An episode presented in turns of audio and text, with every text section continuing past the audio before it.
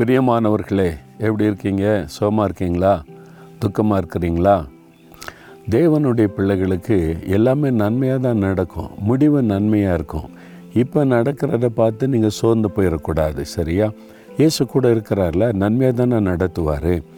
பாருங்கள், யோசேப்பு என்கிற வாலிபனை குறித்து நீங்கள் ஆதியாமத்திலே வாசிக்க முடியும். அவனுடைய சொந்த சகோதரர்களே அவன் மேலே பொறாமை கொண்டு பகைச்சு அவனை கொன்னுறோன்னு முயற்சி பண்ணாங்க.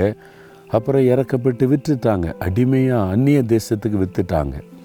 தாயை இழந்தவன், தகப்பனை விட்டு பிரிக்கப்பட்டவன், வந்த இடத்துல ஆண்டவர் ஆசீர்வதிச்சா அந்த வீட்டில் சோதனை, இல்லாத பொல்லாத பழிகளை சுமத்தி ஜெயிலில் கொண்டு அடைச்சிட்டாங்க.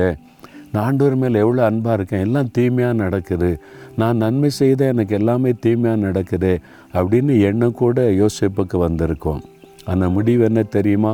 பார்வோனுக்கு ராஜாவிற்கு அடுத்த ஸ்தானத்தில் பிரதம மந்திரியாக உயர்த்தப்பட்டு விட்டார். தேசத்தை முழுமையாக ஆளுகை செய்யக்கூடிய அதிகாரமுடையவராய் மாற்றப்பட்டு விட்டார்.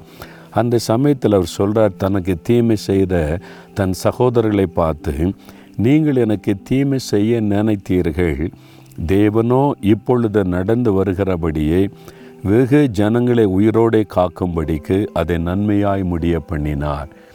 நீங்கள் தீமை செய்து என்னை எகிப்துக்கு அடிமையாக விற்று போட்டீங்க, ஆனால் கர்த்தர் அதை நன்மையாய் மாற்றிவிட்டார். இன்றைக்கி எகிப்து தேசத்துக்கு ஒரு பெரிய அதிகாரியாய் மாற்றி பல தேசத்திலிருந்து வரக்கூடிய பாதிக்கப்பட்ட பஞ்சத்தில் கஷ்டப்படுற மக்களுக்கு உதவி செய்யும்படி தேவன் என்னை ஆசீர்வதித்து விட்டார் என்று சொன்னார்.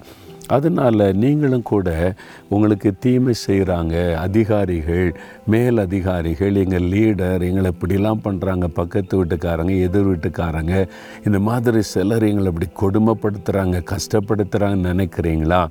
பொறுமையாக இருங்க, முடிவு நன்மையாக இருக்கும். நீங்கள் ஆண்டவரால் உயர்த்தப்படுவீங்க. அவங்களுக்கே நீங்கள் நன்மை செய்யும்படி கர்த்தர் ஆசீர்வதிச்சிருவார், சரியா? விசுவாசிங்க, சகலவு நன்மைக்கு ஏதுவாய் நடக்கிறது, முடிவு நன்மையாக இருக்கும். நீங்கள் அநேகருக்கு ஆசீர்வாதமாக இருக்கிறதற்கு தான் இந்த பாடுகளுக்குள் நடத்துகிறார் என்பதை நீங்கள் விசுவாசிங்க. உங்கள் மூலமாக அநேக நன்மையான காரியத்தை ஆண்டவர் செய்ய போகிறார். தகப்பனே, இந்த பாடுகளுக்காய், நிந்தை, உபத்திரவங்கள், போராட்டங்களுக்காய் ஸ்தோத்திரம். முடிவு நன்மையாக இருக்கும். யோசேப்புடைய வாழ்க்கையை நான் நினைத்து கொள்கிறேன். அதே மாதிரி அநேகருக்கு ஆசீர்வாதமாக என்னை எங்களை வைக்கப் போகிற அன்பருக்காய் ஸ்தோத்திரம்.